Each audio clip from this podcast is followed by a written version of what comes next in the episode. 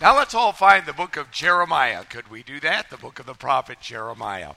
Well, I'm aware that this is a very special event. Uh, this is the midweek service of Falls Baptist Church, a wonderful congregation whose fellowship we enjoy and uh, their progression of growth down the revival road we have all shared uh, through the Victory and Holiness conferences. So, this is a very special midweek service as so many guests are here. Now, um, uh, I could say so much, and I would get on a rabbit trail about the blessings I have received and the people I'm uh, running into. Uh, but maybe I'll just comment that I'm a little concerned that this year's Holiness Conference may be a bit imbalanced uh, with uh, an increasing domination of Michigan speakers. Now, I've lived in Michigan since 1971, so I suppose you would call me a Michigander. My pastor, R.B. Willett, is going to be uh, preaching here tomorrow. Gary Hirth, who is a genuine uh, Michigander from Ann Arbor, and that is uh, designated Michigan territory down there. And then also, did you know Jim Shetler's from Michigan? So a real domination. I was thinking uh, this week uh, about as we look forward to being with the family of God in heaven, made of every tongue. Well, we've had uh, the Michigan tongue. Now, I am not really from Michigan, but when I moved there, I found that people from Michigan thinks it, it's a pure language. They will deny having any accent at all. They have no accent. So the pure language or accent or language or tongue of Michigan. Then we had the Irish tongue, and then we had the Georgia tongue. So we've had uh, quite a few tongues here this week, and uh, that's been interesting. Think of all those things, and that's my attempt at a little bit of levity just before something real serious. We're turning to Jeremiah chapter 15. Chapter 15. And we'll start reading at verse 15.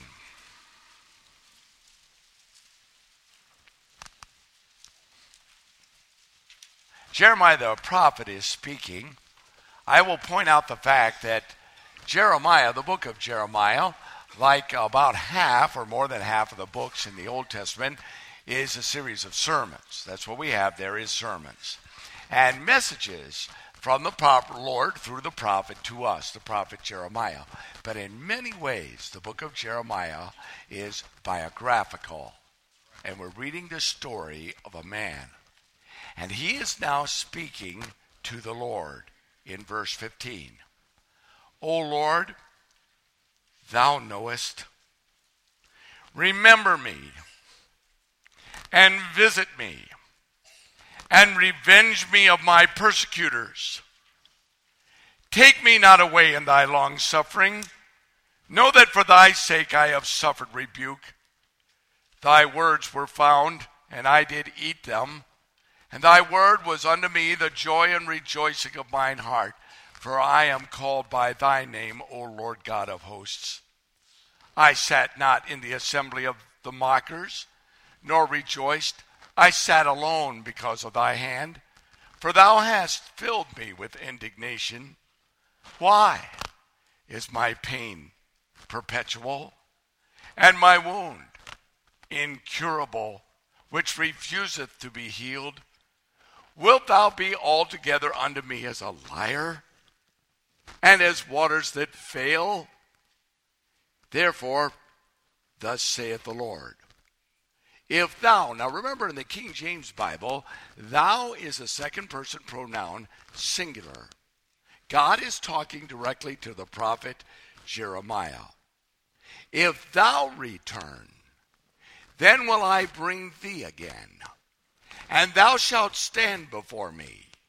And if thou wilt take forth the precious from the vile, thou shalt be as my mouth. Let them return unto thee, but return not thou unto them. And I will make thee unto this people a fenced brazen wall. And they shall fight against thee, but they shall not prevail against thee, for I am with thee to save thee and deliver thee, saith the Lord. Now, reading the book of Jeremiah, which we should all do, I think you know that Jesus Christ himself was compared to the weeping prophet Jeremiah. reading the biographical aspect of the book of Jeremiah, we learn rather quickly that Jeremiah had a, lo- a rough road to travel. He was called to be a preacher when he was just a young man.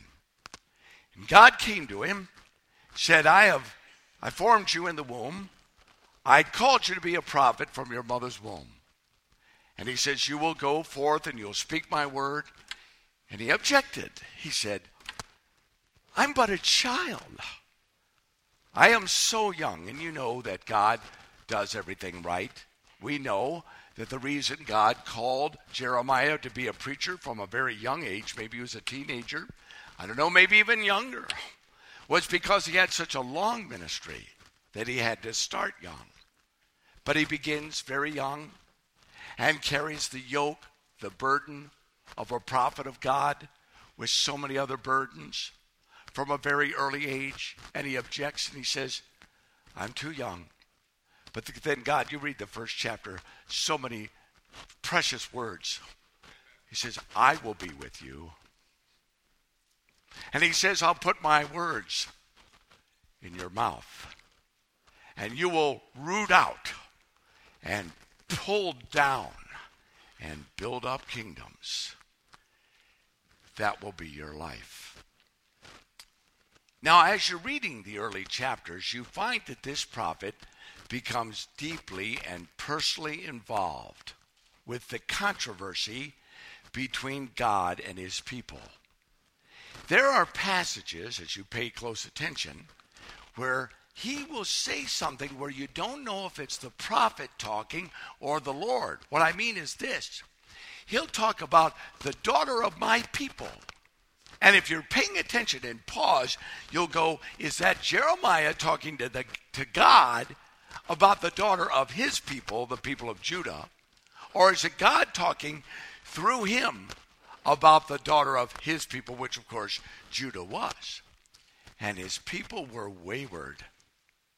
In the early chapters, you can see God showing young Jeremiah just how wayward and wicked they were. And I'm sure it came as a shocking and distressing revelation. In one of the chapters, I read that Jeremiah was sent to the great men. I'm talking about scribes and teachers and leaders. Men, undoubtedly, he had been brought up to respect, and he found them not to be what good men ought to be.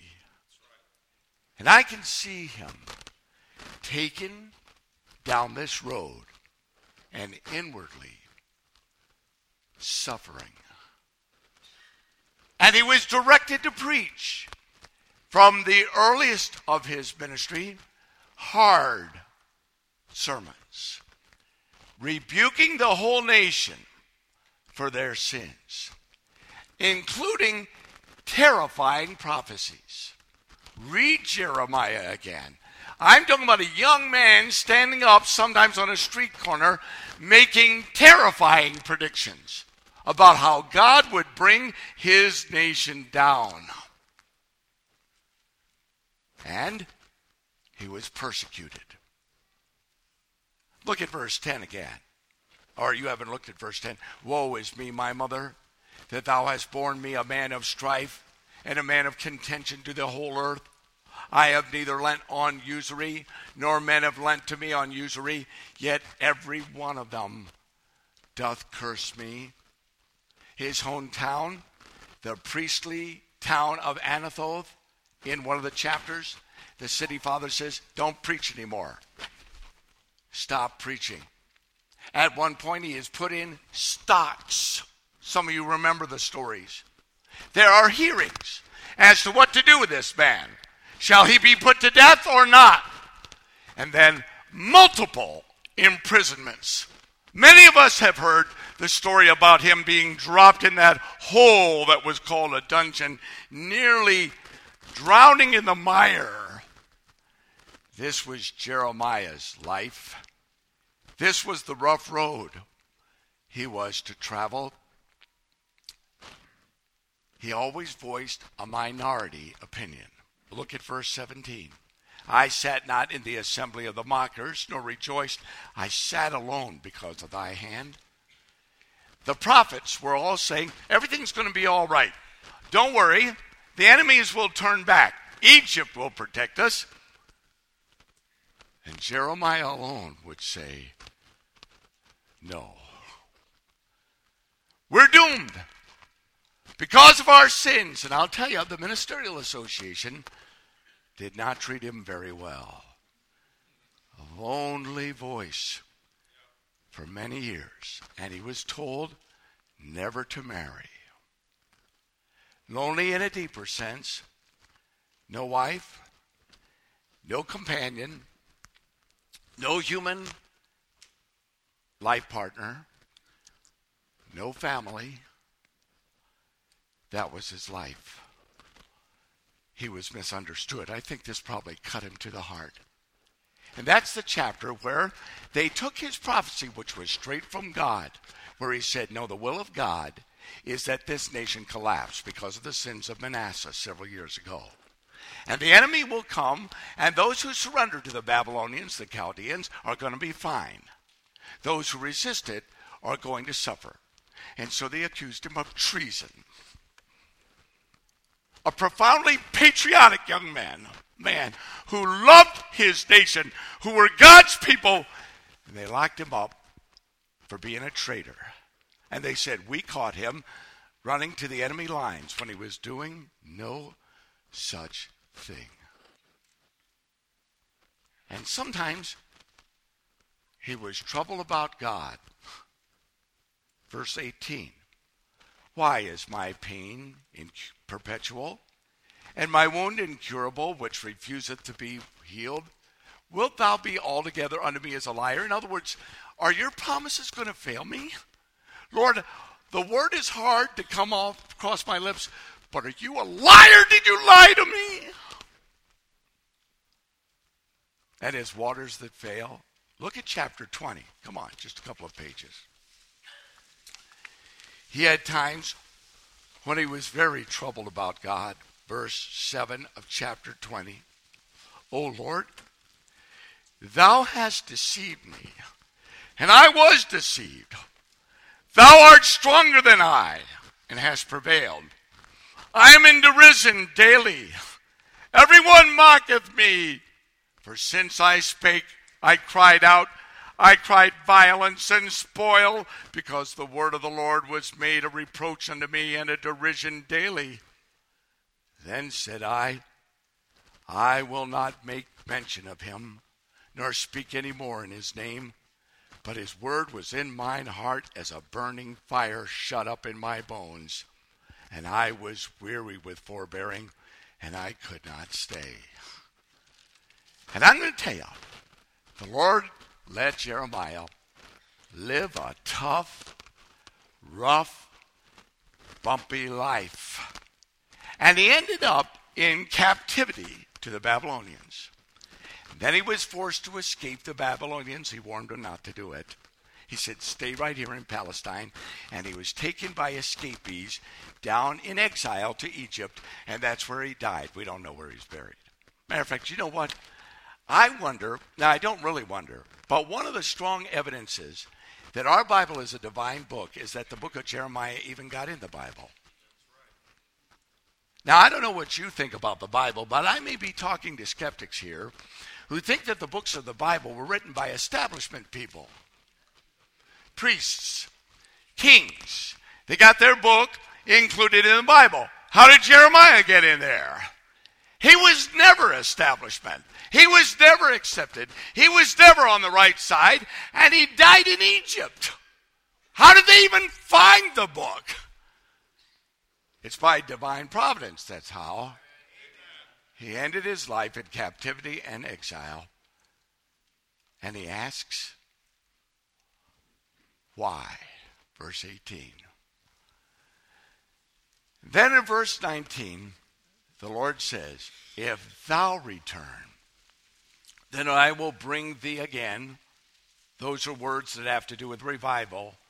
And thou shalt stand before me, and if thou, and if thou take forth the precious from the vial, thou shalt be as my mouth. And you know what it was, his life was about? It was about revival for the revivalist. God was working revival in Jeremiah while he was working revival or working for revival through Jeremiah. Which I want to tell you something is what God is doing with me and you right now. Dear Lord, let me be your mouth. And Lord, the most important thing tonight is that you speak to your children. And Lord, give us an understanding of what you're doing in our life. Help us to cooperate with you. That's our prayer, and we pray it in Jesus' name. Amen. Now, I will seek to explain what the Lord has shown me here by making several points that I think can easily be proven from Jeremiah chapter 15. Number one, God is working in the lives of those he is using. God is working in the lives of those he is using. Now, sometimes we can think that if we climb up to the top of the heap, get on higher ground, and finally be used of God, we'll be free and clear because that means we've arrived. When all along, even while God's hand is on us, He is working out imperfections and showing us things and making us more Christ like. That's clear. Some years ago, when I was a pastor, you know, Michigan isn't too far from Canada. I've got Canadian friends here, from Ontario, that is. And I was asked to speak at our preachers' meeting across the bridge in Sarnia. And I remember going there largely because of the sermon I was to deliver. And the Lord just showed me from 2 Corinthians chapter 4 that I was supposed to preach on troubled on every side.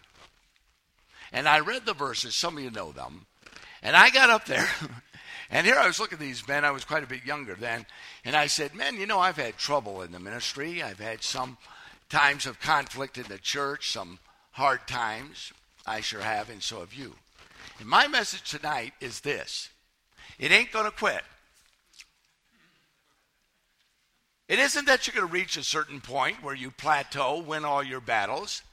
Now it's smooth sailing at the church. You're going to be troubled on every side the rest of your life. Isn't that good news? And I thought they'd laugh. Nobody laughed. and I said, because you know, a lot of our trouble is not from the devil alone, maybe from the devil, but it is primarily from God because of what he's doing in your life. Did you know that? And I'm not just preaching to preachers, but I am preaching to preachers. I think that this week is going to be phenomenally important in the cause of Christ around the world if the preachers can have God have his way in their life during these important days. But I'm actually talking to all of us. I'm saying that God is working in the lives he is using, he is working in our life. Jeremiah, the weeping prophet, the man of God, vile. God says to him, You want to know why? Why your wound seems to be incurable? I'll tell you why. If you'll take forth the precious from the vile, you'll be as my mouth.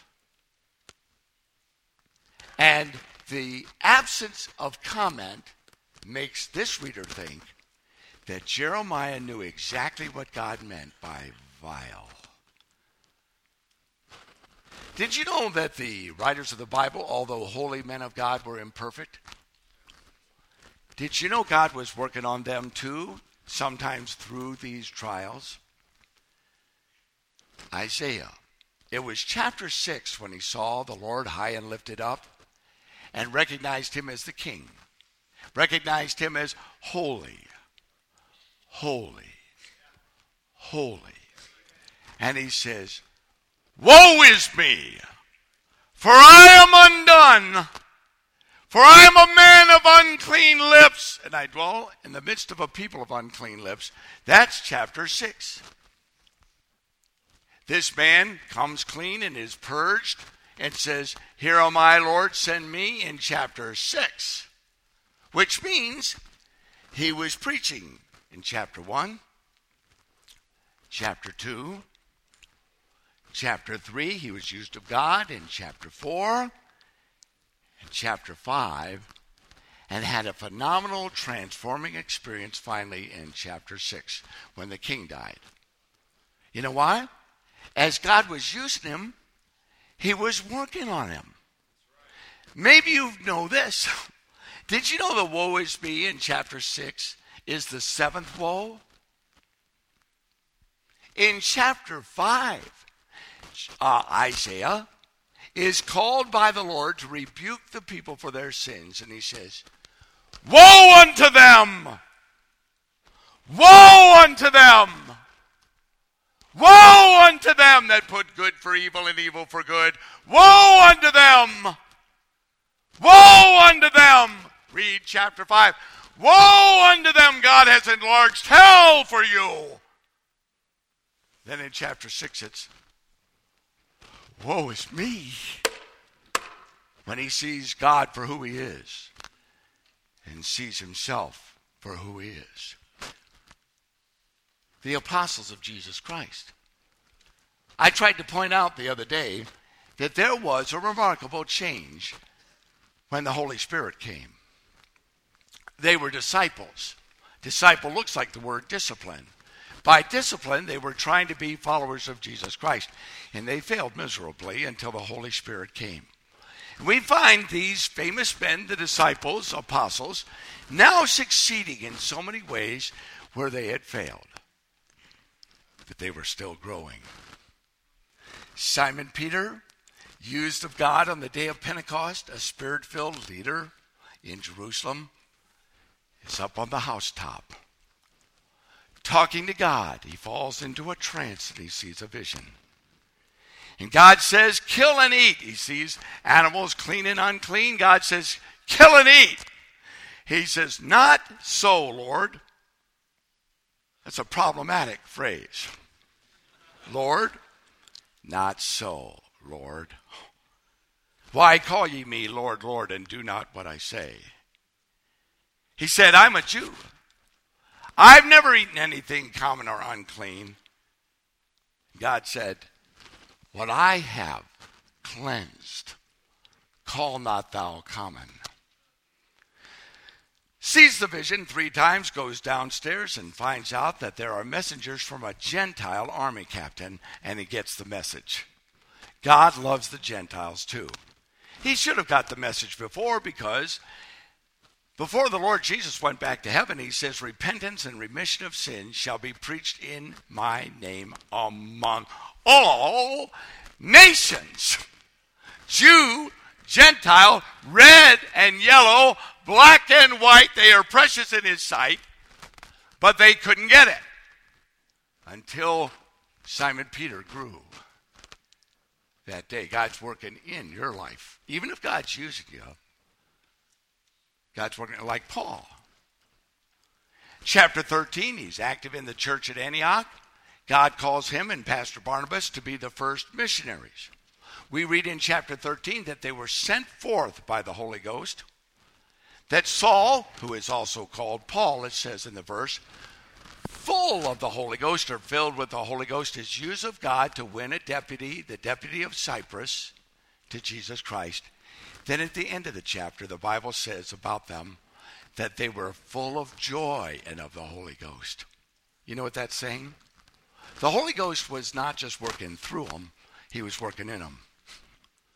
They were persecuted, but they found in the Holy Ghost all they needed emotionally, and they walked away from persecution full of joy. Now, you know what?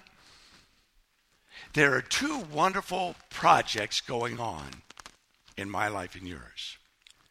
And that is what God is doing through me and what God is doing in me. We are used, but we're growing. Read biographies. You'll see them all over those tables. biographies, men of God, they didn't have an easy road. They didn't go for months without being convicted about some wrong part of their life. They didn't automatically know faith, they had to learn faith. Even when we called them men of faith, they had to learn to pray. They had to face hardship. All of them did, so that they may become Christ like and see the Lord Jesus Christ. And now, if you'll let Him, God will write your biography. And it'll include not only the way He wants to use you, but the work He is actually doing in you. And if you'll take forth the precious from the vile, it'll happen. Number two, we learn there are things in life better than comfort. Jeremiah didn't have a lot of comfort. But God brings forward what's really important when he says, Why? Why is my pain perpetual? Will this pain ever stop? Why is this wound incurable? Why? God brings him back to some wonderful things that are more valuable than being comfortable or being fed or being popular or being free or being well. There are things much better than comfort. Like what? Look at verse 16. Thy words were found, and I did eat them, and thy word was unto me the joy and rejoicing of mine heart. For I am called by thy name, O Lord God of hosts.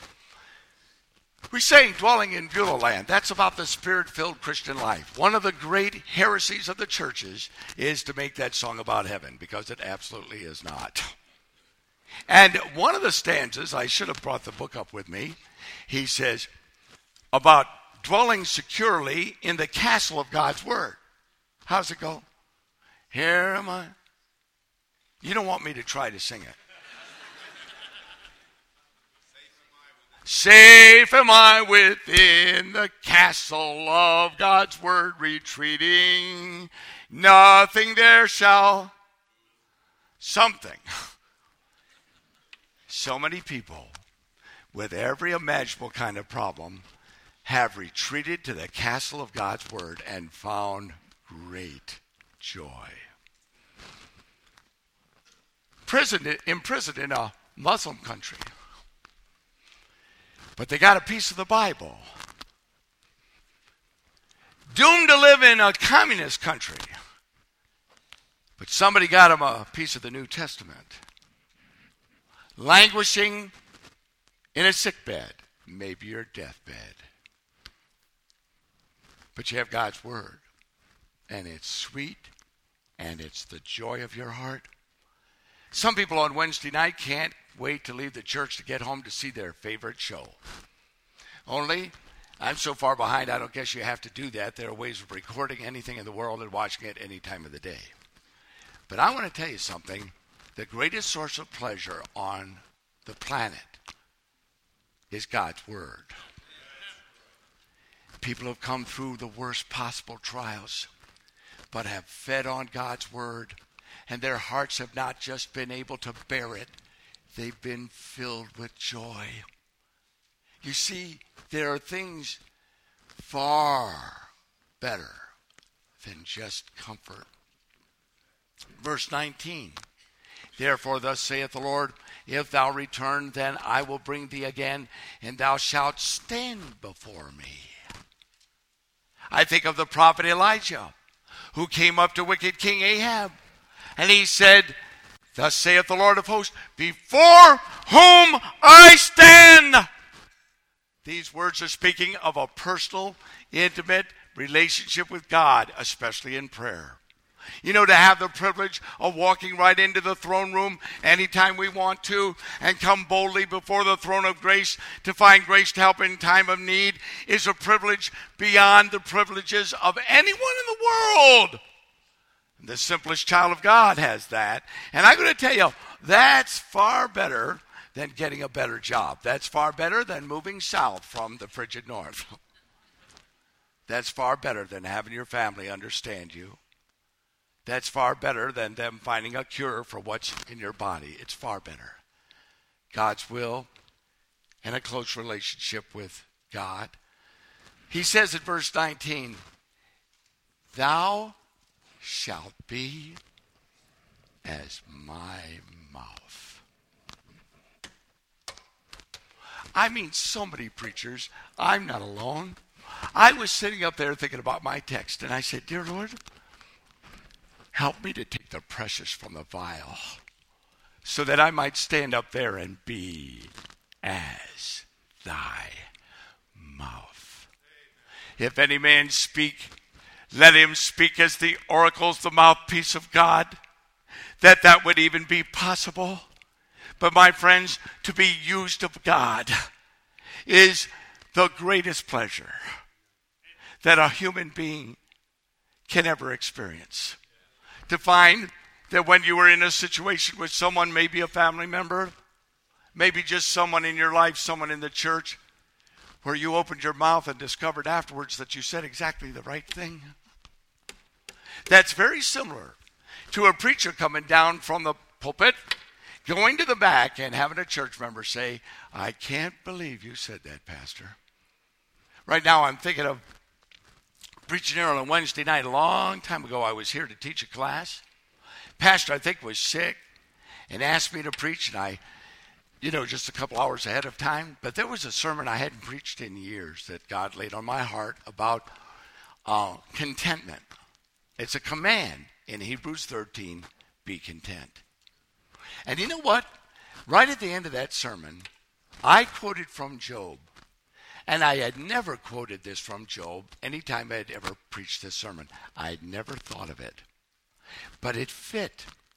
So I closed the sermon by just saying, Naked came I out of my mother's womb, and naked shall I return thither. The Lord gave, and the Lord hath taken away. Blessed be the name of the Lord. Then I had his bow in prayer and closed the service. And I'm going to tell you, a few people came down here in front and told me how the sermon about being content with such things as you had had helped them, and they told me particular reasons. I remember several of them. But then there was a nice, well dressed couple standing there waiting. And when they came up to me, and every preacher here knows what this is like, they said, Brother Flanders, the whole time you were preaching that about letting the Lord have his way, don't argue with him. Be content with such things as we you have. We were thinking about our child. A young child had died tragically within the last year, their child. How that hurt, how they prayed, how they sought solace and comfort. We were both thinking of that. But when you quoted Job, the Lord gave and the Lord hath taken away, we were stunned because that was the verse we found. That was the verse that brought us through. And you opened your mouth and said it from the pulpit. And if there was anyone in the whole room who would know that Rick Flanders is not a mind reader, he's not clairvoyant, there was nothing special about me. The guy who knew that was me. Because that was God. And you know why that happens, folks? It's because God loves you. And he tells some guy up in the pulpit to say something because he wants the message to come to you. But I'm just telling you, there are things far more valuable than comfort. Far more valuable. God reminds him. Look at verse 20. I will make thee unto this people a fenced brazen wall. I love those verses. He says, they'll fight you, but they won't prevail. You will stand as a fenced brazen wall. Now, I'm not holding myself up in this position, but I'm saying to know that you are representing God and to stand in the boldness He gives you and to say or do what he wants you to do, even though it's dangerous, is one of the most phenomenal experiences of life. I remember one morning we had a Christian school. You learn a lot when you pastor a church with a Christian school. But we had stuff going on, and we had, well, shall I call them rebellious? Yeah, I think that's what I'll call them. And they were poison. We had young people in our, and they weren't getting demerits, and they weren't getting expelled, and they weren't being threatened. And I tell you, just as sure as if God had said it out loud, I knew I was supposed to walk in. I won't tell you exactly what I said, but I stood in chapel. I let them know, and I looked them right in the eye because I knew who they were. That we are following Jesus Christ at Juniata Christian School. Some of you are not. And one way or another, you will either yield to him or I'm going to get you out of here. Because you're not going to spoil any of the kids in this school. And I know you're doing that now. And, you know, some of you folks say, well, I tell you, that probably gives a charge to you preachers. Adrenaline. Have to act like John Wayne, some tough guy. I don't know about other preachers, but I think I do. Sometimes, and in church, sometimes from the pulpit, not just the Christian school, I've had to stand up and boldly stand with him. You know what happens? Inside afterwards, I wilt. I've had more than one time where I got out of the pulpit and I thought, I can't believe I said that. And then I say, Thank you, Lord. You know, there are things far more important than keeping your pastorate. There are things far more important than getting a standing O. There are things more important than ha- keeping all your teenage friends. There are things far more important than having the world wish you well. Representing God faithfully and having the sense of His presence with you cannot be described when it comes to value. And then he says at the end, For I am with thee. You know what that is? Friendship. Greater love hath no man than this, that a man would lay down his life for his friends. You are my friends if you do whatsoever I command you. That partnership with Jesus Christ we've been talking about every day. Take my yoke upon you, abide in me. It's all the same thing.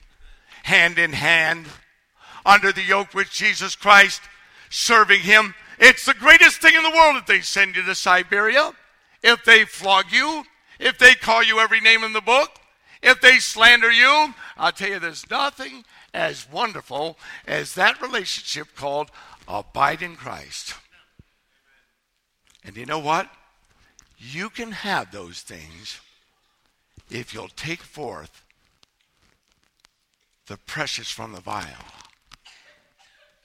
Number three, the servant has the responsibility to respond to his God. He says, Why, Lord? And God reveals by giving him a command. He says, Take forth the, the precious from the vile. You know what that sounds like? That sounds like Jeremiah can do it.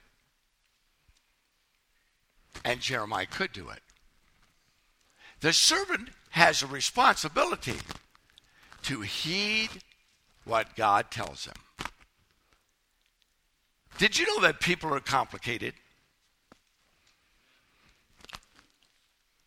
I had it pointed out to me years ago that one lesson in the famous verse, Proverbs 3 6, is that people are complicated.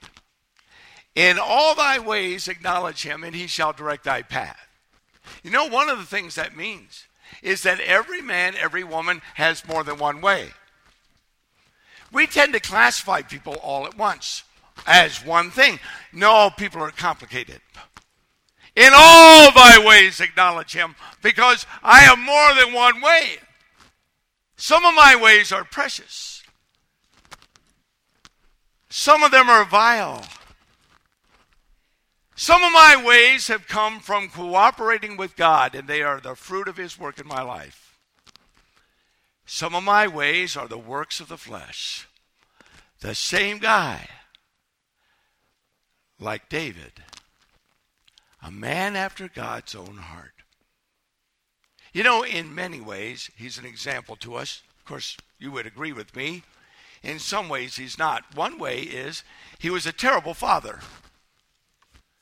We didn't know the name of the son that he neglected. We know the name of the son that he rejected and the consequences of that rejection. We know the name of a son that he indulged. David was not a good father.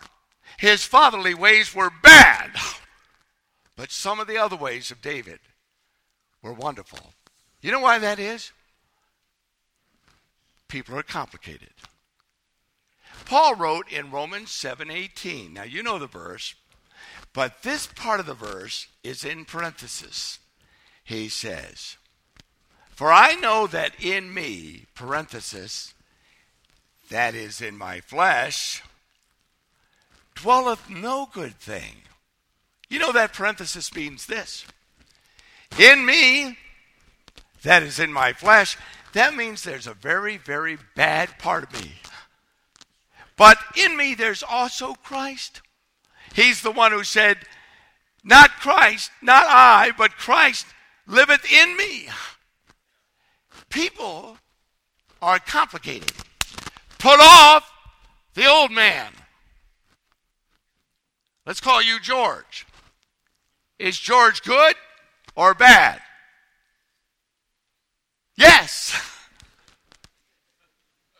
And that's absolutely the truth.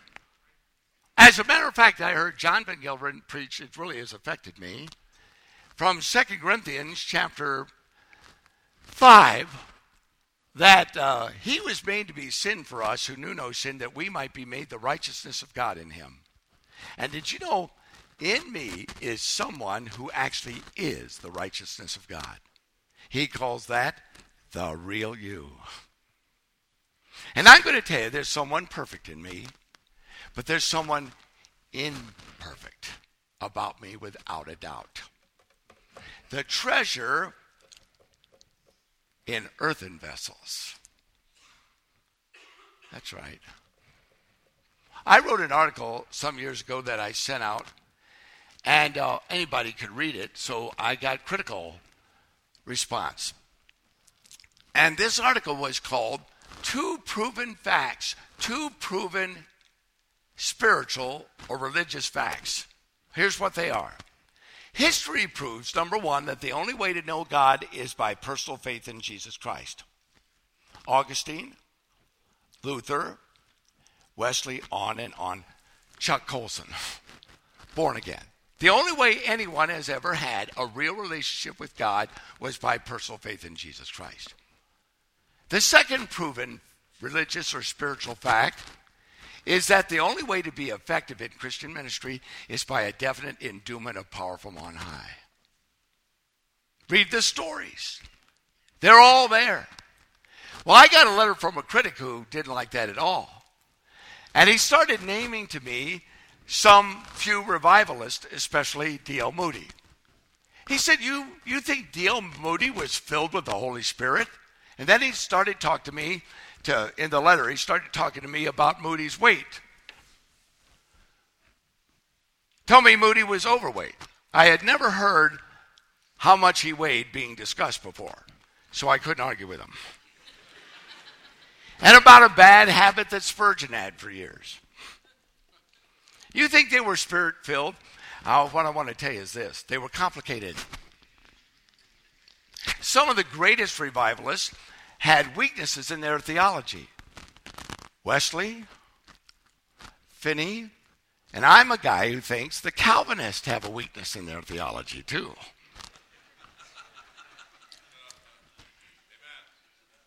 The weaknesses in a leader's theology or his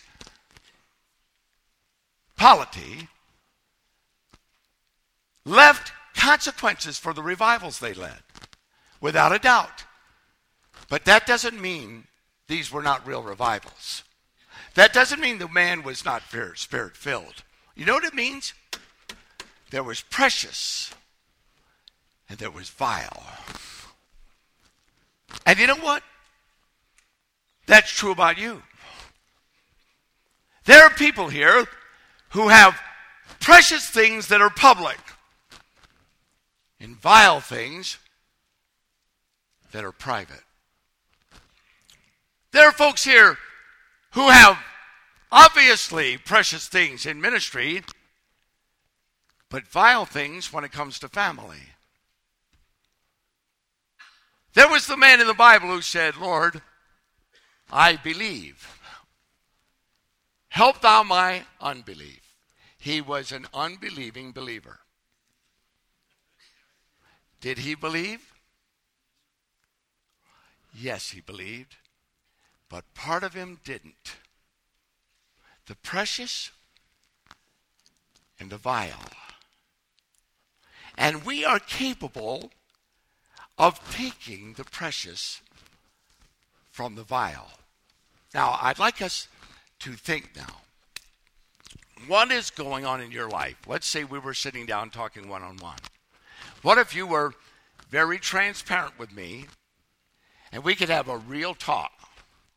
And I asked you, what is precious in your life right now? I'm talking about what God's doing in your life. What is precious in your life right now? What would you think of? What would you say?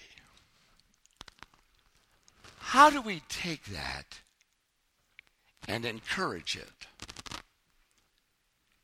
and improve it? What might it be? It might be, you might say, you know, Brother Flans, want to tell you. For two days, that's not long, but I've been abiding in Christ, never did before. I say, precious.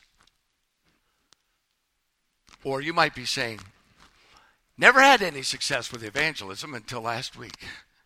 And it wasn't forced. One, two, three, repeat after me conversions. It was God working through me. I would say, precious. Or you might say, I finally found my gift and calling. And God's using me in this way in our local church. I'd say, precious. And I look out, Pastor Van Gelderen, this year, maybe, I forget year from year, but it seems as if I know more of these people than I usually do. And I could stand up here and tell you precious things I know that are happening in many of your lives. I was sitting up there thinking about one of you. I only met a couple of weeks ago, if that long. And your fellow church members were telling me how you were letting the Lord help you grow. You haven't known Christ very long, been recently baptized, you're following the Lord. Somebody actually came up to me and said, You know what? So and so in our church, he was riveted to what you were saying. And when I saw you were here for the victory conference, I just about flipped out. That's Greek for rejoiced. and you know what? If you figured out who I'm talking about, did John been watching you? Because something precious is happening in your life. Who knows where that man will go? Praise God. But what about the vile?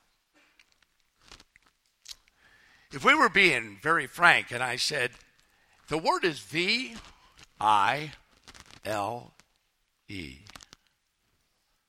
Do you have something vile in your life? I don't suspect you'd tell me what that was unless you thought I could help you. But do you know what to do about that? Yes, we do. We apply the cross. First for cleansing, then for victory. According to Romans 6, you can quit anything you need to quit.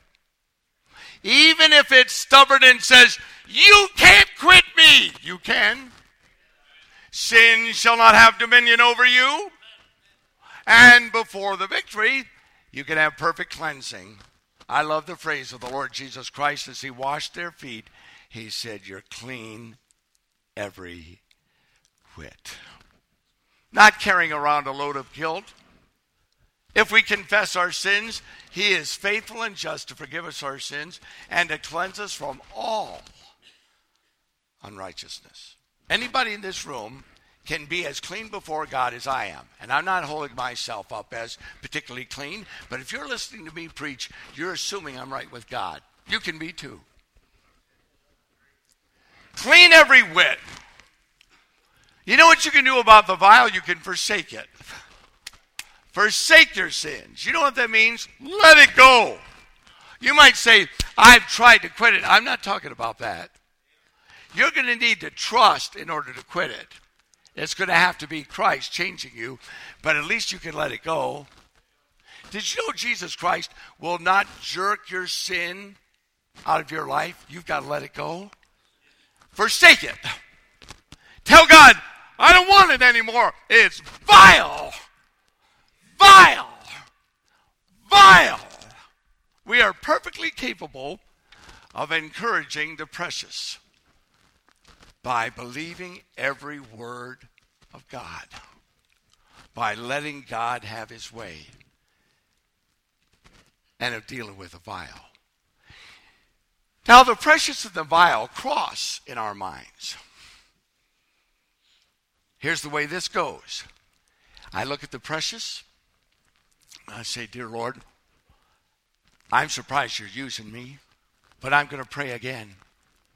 Even me, even me, let thy blessing fall on me.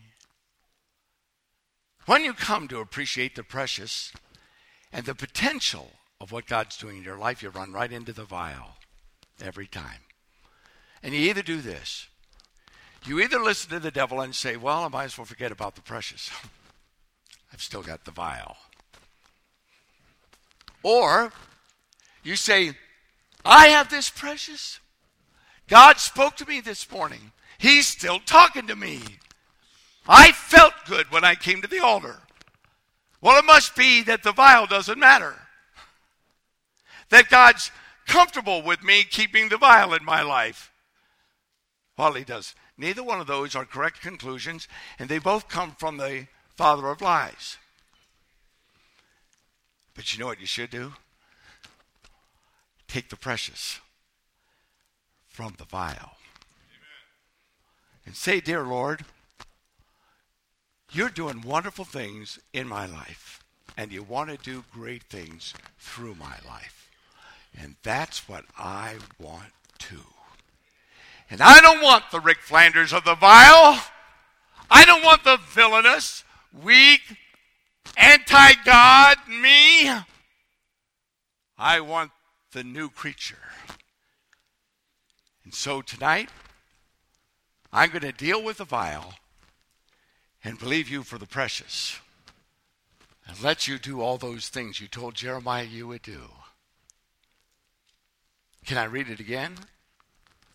Therefore, thus saith the Lord, if thou return, then I will bring thee again, and thou shalt stand before me. And if thou take forth the precious from the vile, thou shalt be as my mouth.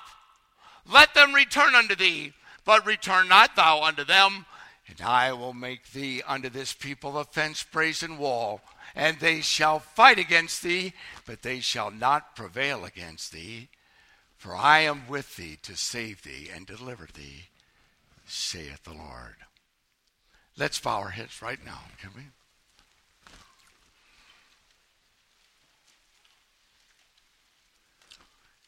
The prophet obviously knew what the Lord meant when he said, Take forth the precious from the vile.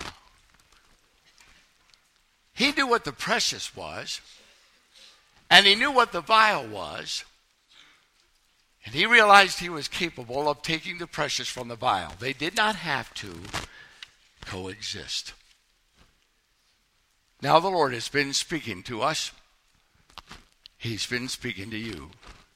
And you know what this means. Take forth the precious from the vile. And I'll start using you. And we'll be friends and partners. And I will be with you and my hand will be on your life. That's what he says. Will you decide to do that very thing? Who would say to me, Brother Flanders, I'm going to take the precious from the vile.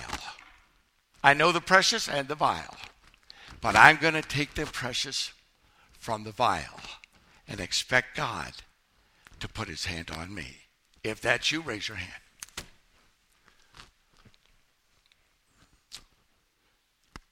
Take it down. Oh God, thank you for gracing us with your voice and your presence and for making all of this personal. Now, Lord, hear us when we pray. Oh Lord, as we forsake the vile and as we believe you for the precious, may there be phenomenal changes for us, especially in our relationship to you, we pray.